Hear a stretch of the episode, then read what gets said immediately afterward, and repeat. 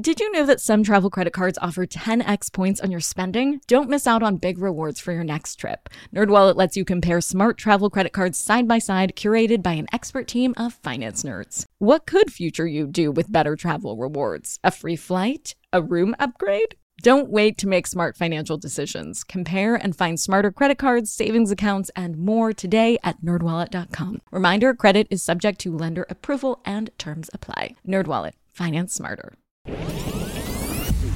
I'm Nicole Lapin, the only financial expert you don't need a dictionary to understand.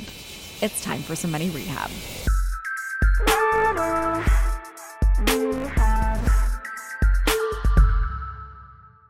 Okay, okay, I'll come clean. Today we're talking about life insurance. And I know you don't want to talk about life insurance or think about life insurance, so I had to make the title of this episode vague, or you would never click on it. I mean, maybe you would. I'd love to be proven wrong. But in my experience, no one really wants to think about life insurance. But we all should. The reason this conversation is so important is when you die, it's going to suck for everyone in your life, period. But if there are financial messes to clean up, or if you have people who are dependent on you as a moneymaker, it's gonna suck even more. Plus, in recent years, life insurance policies have evolved to be more than just protecting your loved ones. You can actually benefit from a life insurance policy now while you're still alive and well and listening to Money Rehab. So let me just say this again. I get it. This is not the sexiest of topics, but it is really important, and it's not that complicated. The most important points for you to get out of today's episode are the different options for life insurance and the best ways to shop for it. So, let's start with the first item your life insurance options. The good news is there are basically two categories. First, there's whole life insurance policies, which are policies that are good for your whole life. And second, there are term life insurance policies, which are good for a shorter term. A strange aspect of term policies is that if you live longer than your predetermined term, you will need to renew or extend your policy, and the rates will likely be higher the more times you extend. So, the process of putting together a term policy is a little more daunting because you have to get really existential with this and think about how much time you have left. I know, I told you it wasn't going to be fun, but stay with me. Term life insurance has a lower annual premium, but a higher payout for your beneficiaries in case of your death. For example, a $1 million policy could cost you just 500 bucks a year. If you die after 20 years, your heirs will get a million bucks for you paying $10,000. I see parents sometimes getting a term policy that will cover their kids until they turn 18, for example.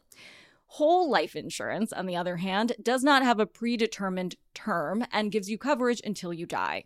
Whole plans have higher premiums but also have a cash value that goes up at a fixed rate.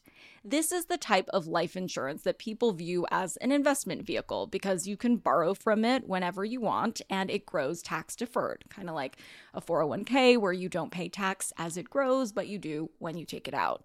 And it gives you dividend checks in retirement. Critics of whole life insurance as an investment, and there are many, say that the guaranteed rates of return aren't much more awesome, if at all, than what you would get from the stock market.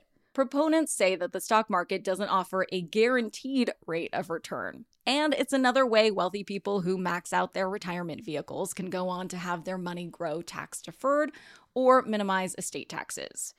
And these plans can also be used as collateral on loans. This is called collateral assignment.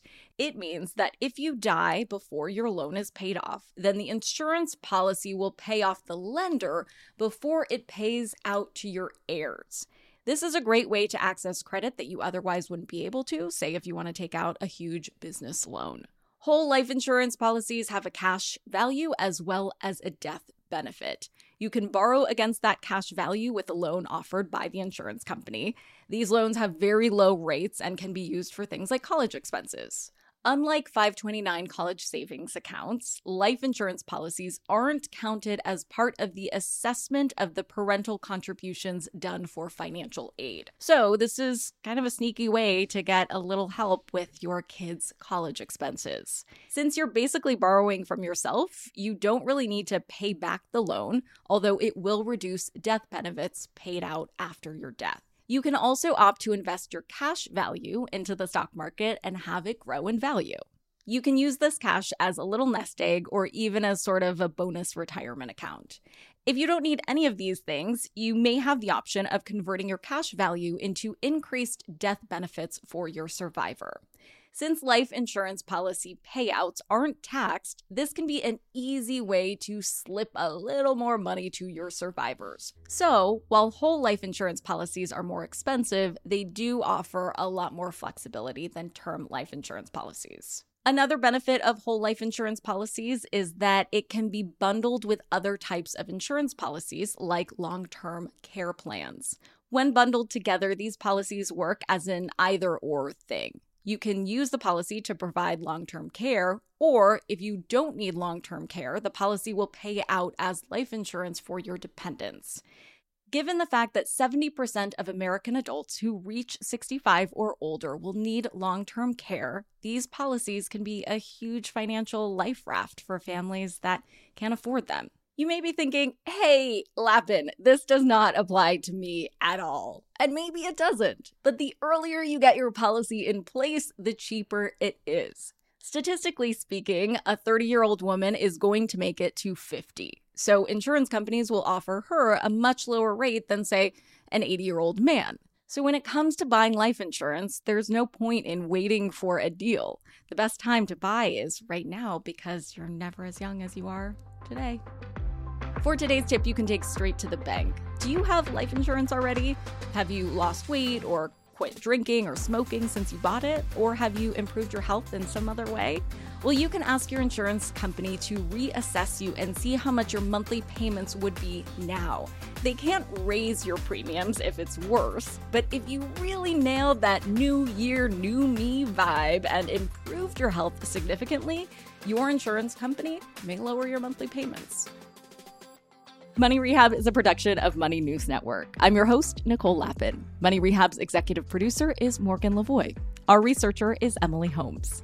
Do you need some money rehab? And let's be honest, we all do. So email us your money questions, moneyrehab at moneynewsnetwork.com to potentially have your questions answered on the show or even have a one on one intervention with me. And follow us on Instagram at Money News and TikTok at Money News Network for exclusive video content. And lastly, thank you. No, seriously, thank you. Thank you for listening and for investing in yourself, which is the most important investment you can make.